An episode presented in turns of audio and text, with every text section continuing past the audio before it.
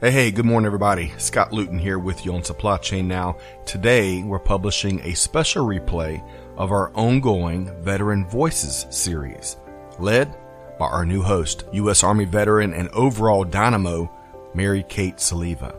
We're so excited about how this special series continues to evolve, educate, amplify, and inform, and most importantly, how it serves a special segment of the population, our veteran community. Give today's episode a listen. Let us know what you think. And friendly reminder, you can subscribe to Veteran Voices wherever you get your podcasts from. And we'd love to have you connect with us on social as well, especially LinkedIn. Hey, we appreciate your support. Have a great week. And now it's time for Veteran Voices. Welcome to Veteran Voices, a podcast dedicated to giving a voice to those that have served in the United States Armed Forces. On this series, jointly presented by Supply Chain Now and Vets to Industry, we sit down with a wide variety of veterans and veteran advocates to gain their insights, perspective, and stories from serving. We talk with many individuals about their challenging transition from active duty to the private sector, and we discuss some of the most vital issues facing veterans today. Join us for this episode of Veteran Voices.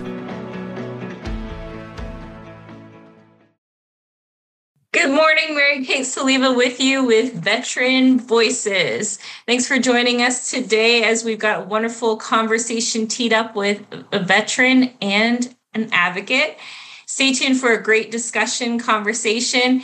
Uh, we're doing a quick programming note before we get started. This program is part of Supply Chain Now family of programming. It's conducted in partnership with our friends at one of my personal favorites, Vets to Industry. Learn more about this powerful nonprofit that is serving so many folks at vets2industry.org. An initiative near and dear to my heart, the Guam Human Rights Initiative. Find them on LinkedIn and the University of Guam under the Regional Center for Public Policy. Okay, I seriously have, I can't wait any longer because this guest, she's my first guest, but also my very, very, very special friend and this guest, she not only is the chief operating officer for Team Themis, but she is also the co founder and she is also a veteran of the United States Navy. So without further ado, let's welcome my very own favorite, Mary Bell, or as I like to call her, MK. We're double MKs today. Welcome, welcome. Thank you. Good morning, MK. Good morning. I know. Was it you said that it was like talking to yourself earlier today? When you let you saw a note. Yes, I thought I had texted myself and had, I'm so busy. I thought for sure it had happened. I'd written myself a note, but it would know it was the other MK. It was you. So it was a nice surprise to start my day to remind me about our interview. I know I did think like looking down, like I obviously want my first interview with myself. No, I'm just kidding. I was like, we got two MKs in the house. I'm just really excited, everybody, because I never ever meet another Mary Kate. And so like to meet another MK is just, you know, you, you just got to take it for what it is when it happens. So I really wanted to take this opportunity to introduce all of you to MK and get to know her a little bit better. So we'd like I'd like to start this show with a little bit of motivation. You know, since we're both veterans here, I just it took me back to thinking about basic training and getting that early motivation. I remember one time my drill instructor had me yell at somebody's socks to get their socks motivated for the morning. So even though it's morning my time, late afternoon MK's time, I wanted to start this out with a favorite quote by MK. So, MK, can you start us off with a favorite motivational quote? So, one of my favorite motivational quotes is from the American Revolutionary Thomas Paine. And if you're not familiar with Thomas Paine, um, he was recruited by American revolutionaries to come over from England. He was an Englishman, and um, he wrote Common Sense, which is one of the um, the foregrounds for the American Revolution. And he's just an amazing human being. And one of my favorite quotes from him is that a real man smiles in trouble, gathers strength from distress and grows brave by reflection because it highlights all the things that we should do during the day. Even when our day is complete crap and things are going wrong, we smile through the pain. We gather our strength because God doesn't give us more than we can handle. And then afterwards, we reflect on what we could have done better. Oh my goodness, I love that. Now I feel amped. Do y'all feel pumped up? Because I definitely do. I was like, what which aspect of that, the the the strength part, is this, is this pre or post coffee for you? Are you a coffee drinker, MK? Oh Lord, it's 3:30 in the afternoon where I am in Amman, Jordan. I think I'm on cup of coffee number five. So yes, this is post-caffeinated, which everybody who knows me knows that's dangerous. But yes, I'm highly motivated and awake right now. I think it's what they say that the Navy actually runs on coffee. So this is actually that's that's probably average five cups in a day. Um, but I really wanted to to take this way back, not way back because you're still still uh, the amazing MK that I know. But where did you grow up? I'm really excited to hear about your upbringing. Oh wow, yeah, we've never talked about this. Um, I am a, I'm a military slash federal service brat, so I was kind of from all over um, for the very beginnings of my life. I was born in Indiana, so I'm a Hoosier, but I was raised for the most part in upstate New York, about an hour north of New York City. So I lived with my grandparents um, after my parents divorced, and uh, I was raised by them, and they are two were two wonderful people uh, that raised me, and that's where I spent a majority of my life until I joined the Navy at 17. 17. Wow. And how many? My parents had to sign the paperwork that said we agree to let her go, and they only did it. I said, if you don't, I'm just going to wait till I turn 18 and go anyway. So you might as well sign the paper. That's amazing. I mean, I say with this time of year, I, I don't know about being in, in New York right now. Um, you know, having grown up in New England, my up in Maine, I was just uh, I was ready to move south. It is nice being in Amman Jordan because New York right now is still abominably cold. Um, and here in Jordan, it's sunny and like 65 degrees outside. Okay, I'm on the next plane. We've got flying over to you. I want to say, um, what are some anecdotes or two uh, from your upbringing? So I mentioned I was raised by my mostly by my grandparents. My mom was a single mom, and so mm-hmm. she was there, but she was working two jobs, gone all the time. And so my primary influences growing up were my two grandparents. Uh, my grandfather was a retiree from IBM, so he was with IBM from its very beginnings, and my grandmother was a retired maternity ward nurse at Vassar Hospital. So two very accomplished uh, persons. And I'd say the biggest thing I can remember as a general like anecdote from my childhood is no matter who somebody was, whether they were mowing the grass or pumping gas or you know a big up person the mayor of the town. My my grandparents treated everybody exactly the same um, the same level of respect the same level of deference. Um, they didn't care what they did. And i, I remember because you you see things around certain people and people will react differently because in my opinion they aren't raised right to people who are in what they would view as a lesser job. And i wasn't taught to, to do that. And if, if i ever had a question about it i always got a response that was something very similar to doesn't matter what somebody does. They deserve your respect until they prove they haven't earned it. And so that's how i treat everybody in my life. And um, that's and the only anecdote i can think that like revolves around that is one time my brother and I were doing something we weren't supposed to be doing in the back of a car. We were like making inappropriate hand gestures out the back window oh, of our yeah. car. And we lived in a very small town. And um, the woman behind us got out at one of the few stoplights in our town and walked to the driver's side of my grandfather's car and told him what we were doing. And my grandpa, who is this kind, respectful, loving person, I've never seen him so angry his entire life. And they took us home, and it was very like reminiscent of your parents are so angry they can't find words. And they were just so floored that we would be so disrespectful to someone we didn't know. Like, first time in my life, I remember feeling like genuinely disappointed that I had hurt my grandparents. Um, but yeah, that, that lesson carried on that you respect everybody regardless. And using inappropriate hand gestures while driving, not a good go, not a good choice. Oh, I love that about you, your anecdotes, especially from your your grandparents, because I fortunately had uh, I was able to grow up with both sets of mine, or say all of mine. So really, and and great grandmothers actually. So I got the really um, wise, wise words. Or you know, the wooden spoon came out. That was still a thing. Um, and well, I don't, I don't know if you yeah. know this, but my great grandmother is from Maine. My family's from Maine. So like my grandfather grew up in Maine and my great grandmother was an immigrant from Nova Scotia to Maine. And so I spent all my summers in Maine and my great grandma with a wooden spoon was either for making cookies or whooping that ass. So like it was going to be one of the two. I know. I'm like, as long as the pancakes stay in the cast iron frying pan, we're okay. So. Gosh, but I, I really love that because that was something that I remember even from my aunt. Um, she she um, works at a, a, university, and I remember just she was vacuuming her office and like wrapping up her trash. And I'm like, "What are you doing? Don't you have?" Um, and aren't there custodians here that will do that? And and she's like, "You're never beneath cleaning up after yourself." And I just remember like thinking of that, like you know, fresh college kid and thinking like what is she doing? Because she's you know in her heels and her business outfit. I'm like what are you doing? Um, but it was just a you know real wake up call then to just yeah you just treat everybody with that kind of respect and dignity. Like we all end up having an important part.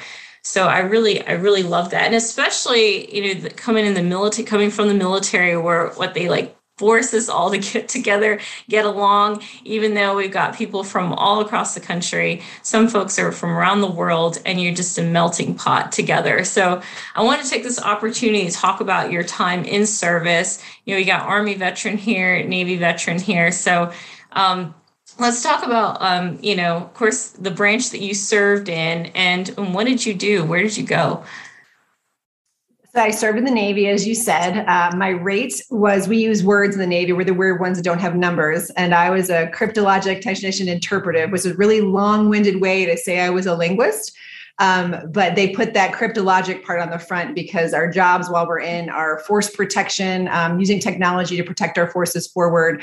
Um, so I spent my 20 years in doing exactly that. I spent most of my time in Iraq, um, a little bit of my time in Africa, and then a little bit in Afghanistan.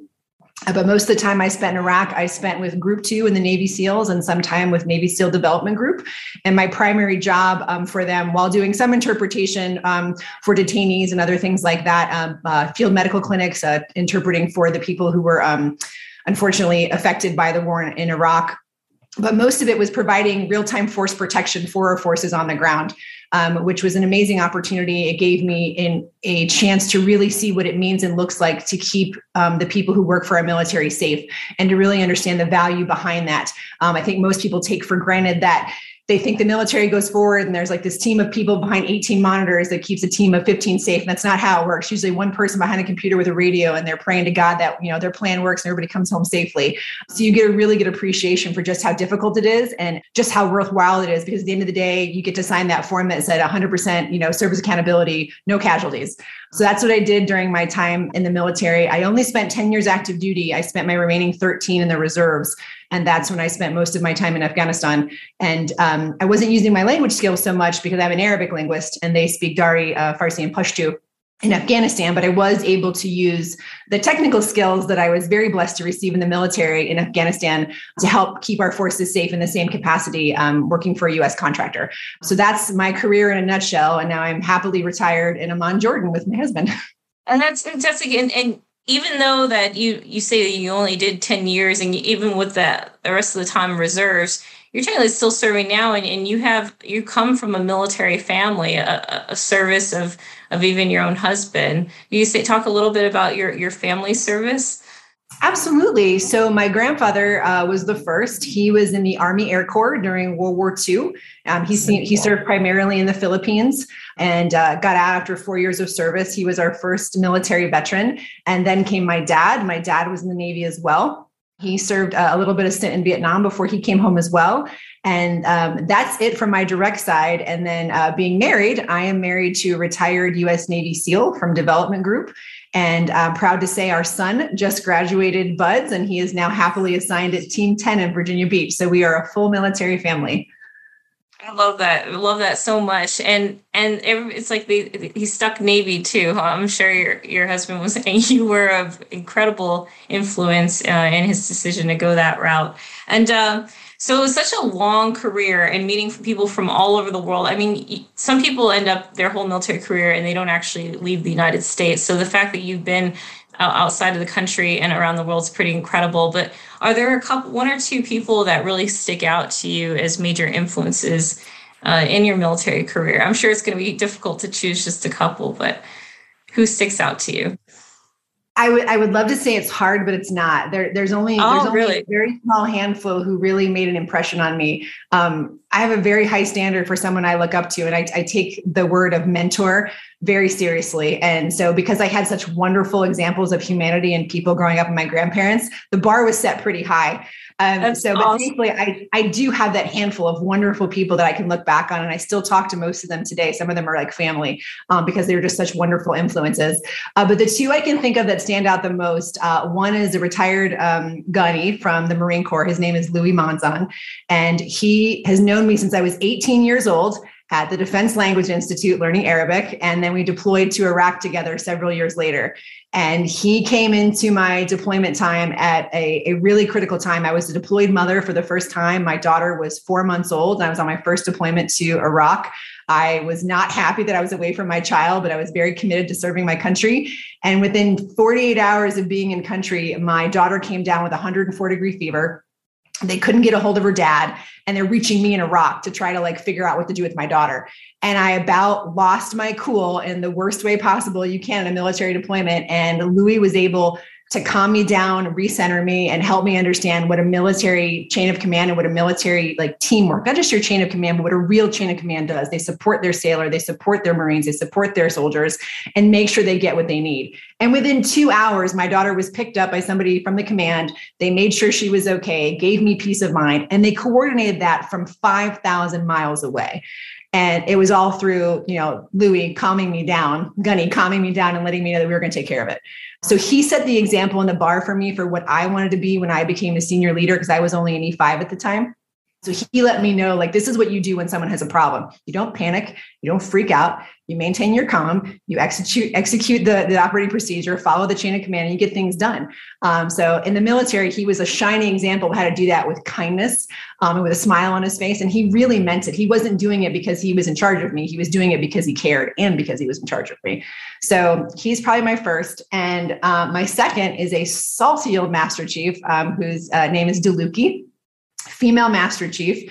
Um, she was one of the first female CTs to be assigned to a boat, which was unheard of um, in the early 90s. Um, so she she blazed the trail for females being haze gray and underway as a CT, which is a really big deal. And she was probably the firmest, like no BS, give it to you straight. If you mess something up, she's going to light you up like the 4th of July because you earned it. And then she's going to tell you how to fix yourself after and help you grow into a leader that can, people can be proud to come to. So she set the bar for me for as far as like what it meant to not let the gender of, you know, I'm not a female chief. I'm not a female senior chief. I'm just a senior chief. And my job is to be senior chief to my sailors. It doesn't matter that I'm a girl. It matters that I'm their leader. And she really helped define that for me. Um, and just knowing what she'd been through and she did the whole thing with her hair held high and with these bouncy, blonde Shirley Temple curls, like, and she just commanded respect in her room. And you're like, how do you do that with like curly blonde hair? And she did. um, so she was just an amazing example for me. And I, I think about her every time I have to deal with a really difficult situation, even now in the civilian world. And I have somebody who's really upset and, and just not able to keep their calm, um, giving it to them a firm and fair answer that lets them know, you know, like, hey, we're here to support you, but you still have to do a job. Um, the knife hand. She was great for that. So That's I really looked up to her. Yeah. And she was amazing. That's absolutely incredible. And I was trying to imagine a smiling Gunny. I, I don't know how often I've seen that, but that's that's pretty amazing. you said it. Oh, he's from Alaska too. I remember you just said you got back from Alaska. And oh, that's where yes. He's, from. he's the six foot five Alaskan who's scary unless he's smiling. I was like, I yeah, actually everybody out there was so nice, and and uh, we ended up um, watching the the dog sled race. So with the Iditarod, so it was really really incredible but that's so cool. And then even with the the fact that you said the the bouncing blonde curls, now I'm imagining Shirley Temple tapping, but the fact that she was able to command a room is, is absolutely incredible because I, I think recently I had that conversation with some friends of mine about that, about sometimes the women are tougher on other women when it comes to being in the military. And I'm sure that's in other workplaces as well, but being able to have that um, role model at such an early stage in your career, I think is is amazing. One of the so, things that was great about her too was that it, it didn't matter if you were a male or a female sailor. She gave you both guns the same way, which I know sometimes we see in our workforce. Females are harder on other females than they are on their male counterparts because there's this unannounced like you got to be better. And i, I don't yeah. subscribe to that at all. You should treat everybody the same way regardless of, of what gender they are and, and, base it off their skills and ability. And you know she was somebody who did that to a t and didn't didn't differentiate differentiate or make some kind of difference in how she treated people because they were a boy or a girl. And and did you see did you see that you ended up um, taking that to heart throughout your career? Was there an, a moment you, you can think on where that really came into play Hmm. So I primarily deploy with men. Um, there's very rarely a female on deployment with me. And if anything, I deal with the opposite. With uh, I, I, had to deal with male sailors who didn't feel like they needed to respect the authority of a female leader, mm-hmm. um, which is always interesting because I mean you can tell like how we're talking now. I always have a big smile on my face. I'm kind to everybody I meet until you mistake my kindness for weakness, and then you're going to have a bad day. Here we go. Here we go. so I definitely had some times uh, in my career where I was treating somebody the same way I would treat anybody else, but they were treating me differently because I was a female. Um, and I unfortunately had to flip that switch where I was no longer Mary Bell, I was Senior Chief Bell because I wasn't about to have somebody think or act in a way that was contrary to military order and discipline because they thought because I was a female that changed the rules. So any of the specific examples I have are, are pretty bolsterous and usually end with somebody yelling when they leave the room. Like I, I was pretty sure twice during my interactions I was going to be sent home um, for standing up for what was right, but thankfully I never was. Um, but yeah, I, I, could just say in broad strokes, it, it, usually was somebody underestimating me, not based on my rank, position, or my abilities, but because they they they first saw me as a female before anything else, um, and I, I, think there is there is a little bit of truth to you have to prove yourself as a female in the military world. Um, that is that is uh, I think an unfortunate reality in some aspects. The military is getting much better about it. Um, but I'd be lying to say in my 20 plus years I didn't experience some of that. But at no point when I did was I not able to stand up for myself and have the outcome be the right outcome.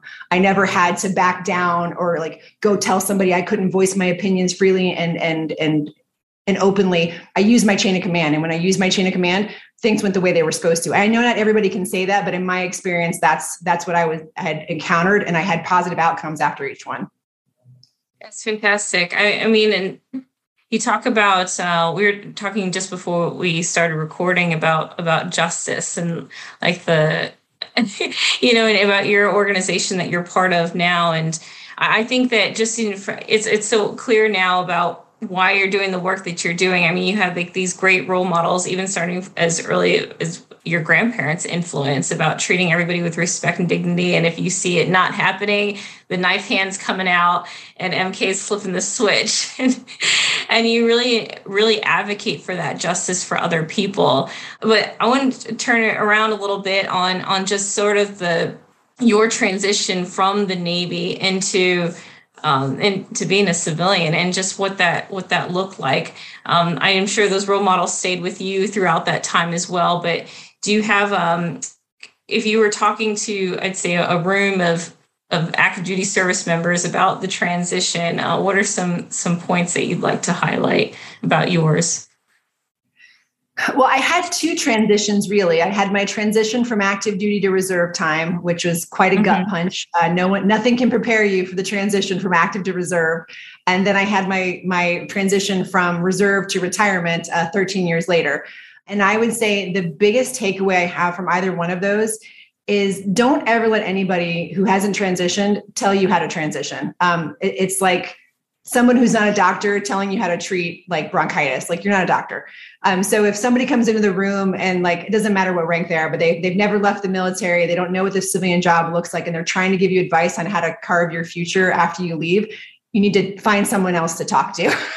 There's so many wonderful resources for transitioning veterans now. Uh, we're so fortunate to live in an age where um, all you have to do is a stone throw via LinkedIn or one of your contacts to your command, and you're going to find somebody who has been through what you're going through and is going to have sage advice for your transition. They're going to be happy to provide it because that I really feel that culture of mentorship and leadership stays with you when you leave the military. And there's so many people who want to help now. And they've been wonderful and lucky enough to be able to channel that energy and those efforts into veterans transitions organizations. So I would say my best advice to them is find one of those organizations. Um, you're you're having one right here. I'm sure there'll be links below and links above for previous videos for resources for veterans who are making that transition. Utilize those resources. We're trained in the military to kind of get things done yourself but yeah. the good news is, as a veteran, everybody wants to help you. so let them help you. Reach out, use those resources. Literally, if you just Google veterans transition, you're going to have pages of sheets to go through of organizations who are literally there to make your life easier. Um, so go ahead and do that. And then I'd say the second point would be something I have heard a resounding tone uh, throughout my civilian life after leaving active duty was a negative connotation with having being previously military. Um, that's in that that connotation in some way, shape, or form diminished my capability to do my job.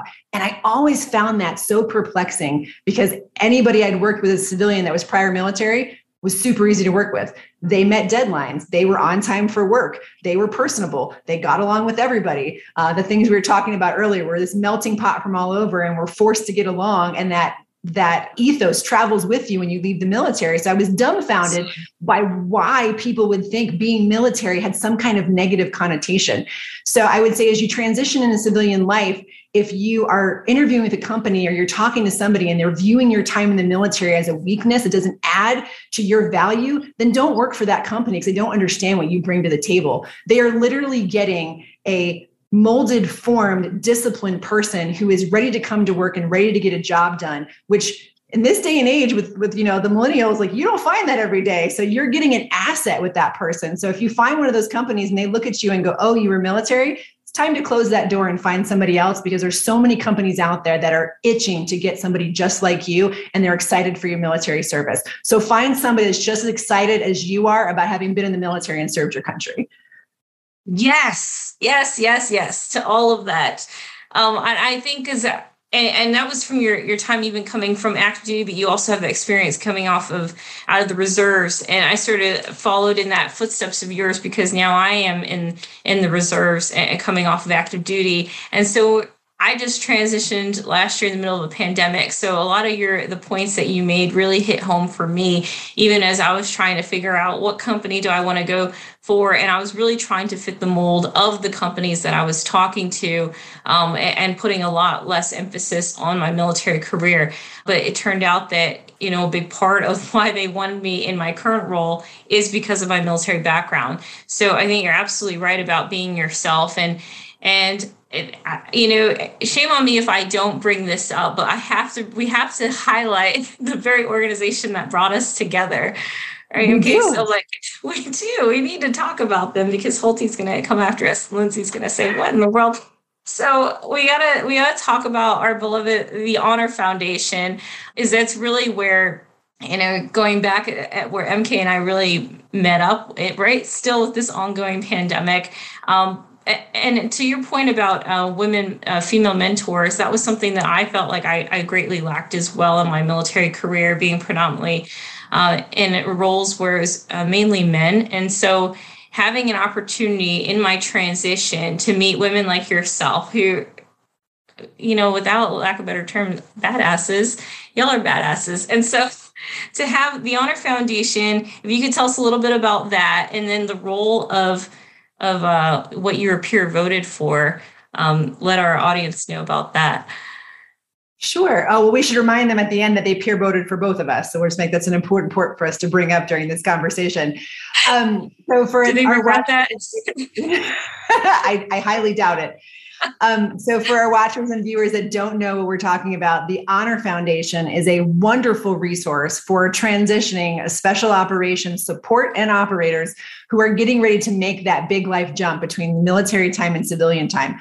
Um, I have never seen, either my time in the military or since, a program that better prepares people for making that transition and not feeling like they're grabbing for straws or working, walking in a dark room.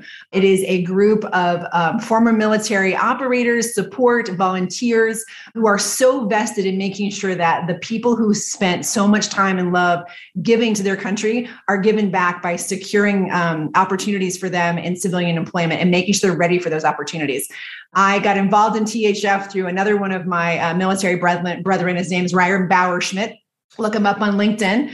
He convinced me to do the THF. It's meant for transitioning people. And I was like, technically transitioning. I was doing that, you know, reserve to retirement thing. And I remember he told me about the program. And in my head, I was like, Ryan, I have a job. I'm like, I feel like I'm taking a spot from somebody else. And he's like, no, no, you should do this. And I think within my first two meetings, they assigned me a female mentor. And I think I told you that bar is set pretty high in the back of my head. And I was like, mm-hmm, female mentor, this will be great. And I met with my coach. And within like 30 minutes, no, three minutes. She had me dialed in like a book, like knew exactly my personality. I had issues with like giving up control. I was an overachiever. I wasn't sure why I was there. And like in the best way possible, she let me know I needed to let this THF process work for me to help me on my next step forward. And if I hadn't gone through the, the Honor Foundation program, I literally wouldn't be in the position that I am now doing the amazing things that I'm doing right now for refugees without them.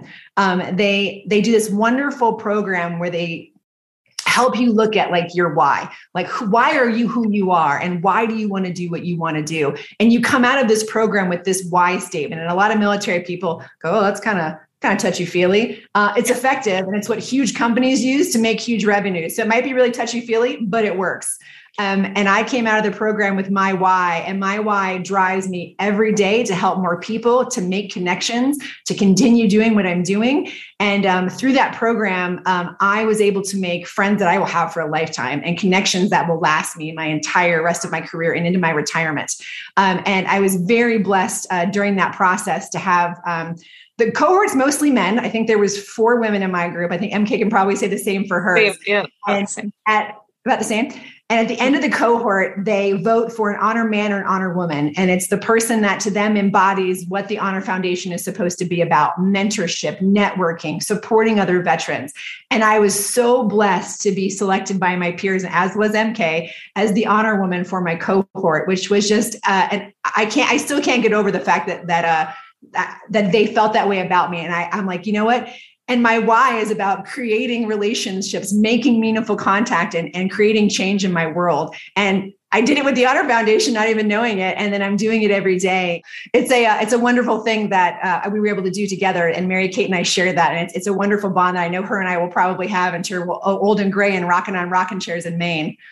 Yes, uh, yeah, yeah. Don't forget about the rocking chairs in Maine, and I think that's so amazing because when they connected me with you, they had also connected me uh, with Shirley Bias, who's also um, it, she retired retired first sergeant, who also was peer voted to be honor woman. And I think, like to your point about it, it really felt special to have our peers who, again, are also badasses, like the special operators in their respective communities and here they are voting for us and so but it really uh, speaks volumes to the the amount of work that you put into the program you really invested yourself into it and i think that those who do that really get the full benefits and reap the benefits of the honor foundation and just uh, again like you said friends for life 100%. Uh, I mean, we even created our own group of uh, just getting to connect with the other honor women. So that's fantastic. And I would say that finding my why was a huge part of that, of just being able to empower the next generation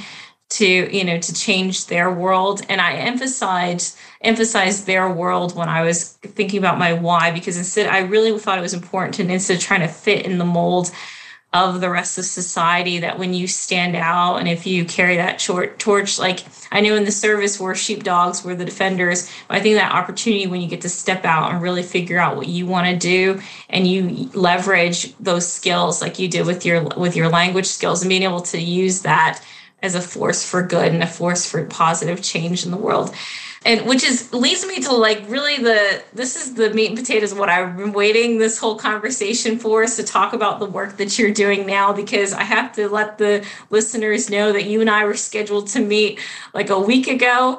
But you're like messaging me that you're on the plane like you're like at the airport about to get on the plane because you got to save some people out there in the world doing some incredible things. And i'd love for everybody to hear what you're doing now I, am happy to share. Uh, so, as I know everybody watching knows, the American forces withdrew from Afghanistan in the middle of 2021 last year, and it created one of the largest humanitarian crises of our century. And uh, that crisis is still occurring now. And there were several veterans, I was one of them, who were very taken aback and just wanted to help. We had friends there, we had coworkers who had family there, and we all felt our hands were tied and we didn't think we could do anything. And to our surprise, tens of thousands of veterans step forward, use personal relationships, network capital to move mountains in Afghanistan and get people inside of the walls of the international airport, get them on flights for the State Department. And then after the State Department left, continued to work to provide support for housing and food and just anything to support their allies. They didn't leave them stranded. Um, it's been such an amazing response. Um, to see. And then during that time, I was able to connect to some really amazing and impactful people. And uh, one of those people was a young, uh, not, I shouldn't say young lady, but young woman by the name of Sarah Lang. Uh, she has run successfully three NGOs prior to her and I starting our wow. own NGO together. And her specialty is uh, civil rights activists and journalists who are in um, less than ideal countries uh, for them being there and ensuring that if their safety was threatened, they can safely get across the border to another third party country. So she has a lot of experience in operations, but the operations are a little more civilian oriented. And then uh, we met while trying to secure some safe houses for some folks in northern Afghanistan. And we realized very quickly between her skills in uh, NGOs and my previous experience in operations, we had a marriage made in heaven and uh, we partnered forces and uh, we decided that we wanted to focus on women and children because in afghanistan right now if you do not have a male head of household you can't leave the house you can't have a job you can't even shop for food. So uh, literally a crisis of starvation and just survival has begun for these women and they have no contacts. So thankfully uh, we've been able to get word out there to a large group of women we now supply daily food drops to these groups of women. Um, it's we joke about it, uh, but we have like in-country Amazon that's all through Signal, and we're able to get food packages to families usually within 12 to 24 hours of request to include everything from their basic food needs, um, feminine needs for um, feminine things, and babies' milk and diapers. So we're able to keep these women afloat when their husbands have either been killed by the regime or they've just disappeared or they've been able to evacuate, but they were forced to leave their families behind. So uh, that's primarily what we do is um, supply sustainment to these women in country. But then also we have severe cases of women who have been raped, women who have been brutalized um, through uh, their families, who have reached out to us. And we've been able to safely and legally get them across the border into Pakistan and then get them onward visas to third party countries who take them as refugees from domestic violence. So we've had several cases, unfortunately, meet that criteria. But fortunately enough, we've been able to give them safe haven and get them safely out of Afghanistan. So that's our primary focus. Uh, we also have a large group of refugees in a third party country that we're looking for a final place for them to rest. I just visited them last week. Uh, Mary Kate was saying on the flight, she caught me while I was on the flight to go help these individuals. And I was able to meet some of the families that we evacuated um, and share some wonderful moments um, sitting on the floor, drinking tea, meeting little girls um, who didn't know who the benefactor was or the, or the moving force behind the flight they got on, and being able to meet those girls and just let them know that they aren't forgotten. There's a human being behind that keyboard who's working day and night to make sure we secure them with a better future. Um, I couldn't think of a better realization of my why from THF if you asked me to. Um, so that's our mission. It's what we work 12 to 16 hours a day doing right now. And I couldn't be more blessed to be where I'm at.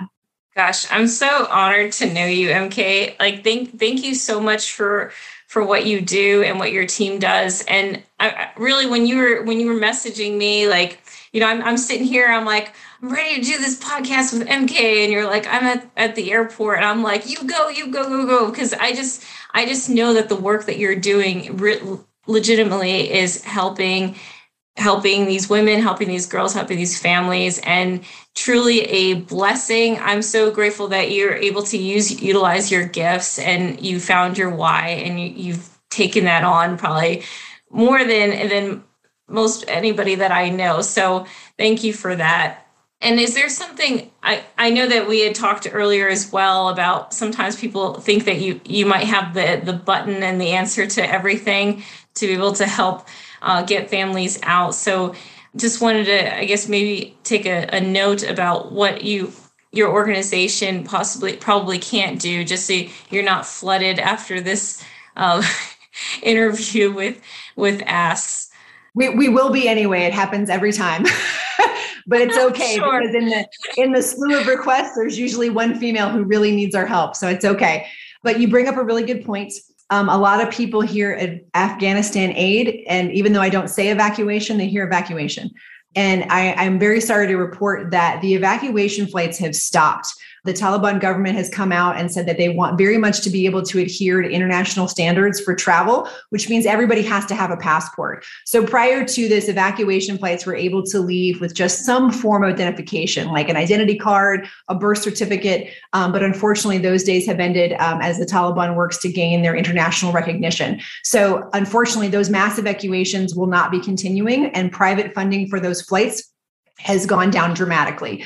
So there are still avenues for people, not through our organization, but people who serve the US government or other governments like Canada or Australia. There are programs available. And what's wonderful is the country's been really good about publishing the information how to apply for those programs on both the US, Canadian, and Australian sites. So if you are in someone in need of evacuation or you have a family who is, I implore you to go to those websites and see if you qualify for one of those categories because that right now is your best chance, even though it may be a while um, to get out. That's your best chance to get um, some kind of opportunity to evacuate if you still need it. Need it the flip side to that is as the government begins to stabilize or we hope to stabilize in afghanistan uh, our focus at team themis is more on sustainment of those people in country while we wait for the regime um, to clarify its goals and its intentions. Um, so we're looking at programs for employing people locally pushing out jobs that are becoming available for the local populace um, because they are starting to happen. So if you are stuck in afghanistan and you don't fall into one of the categories we um, which we help which is mainly women and children um, keep your eye out on linkedin on facebook. There's lots of opportunities getting pushed there. And we find them, we push them out as well. Um, so yes, unfortunately, those evacuation routes are almost impossible now. We can only do one or, or two off cases that have to do with domestic violence. Well, thank you so much, MK, for sharing that. Again, I'm just in awe of the work that you're you're doing and your team's doing. And I'd like to see about how how can they get a hold of you? Is there you have a, a website that people can can reach you at, or what's the best way for folks to contact you? We do. We have a website. It's uh, www.teamthemis.org, and I'm sure you can put it in the comments below as well.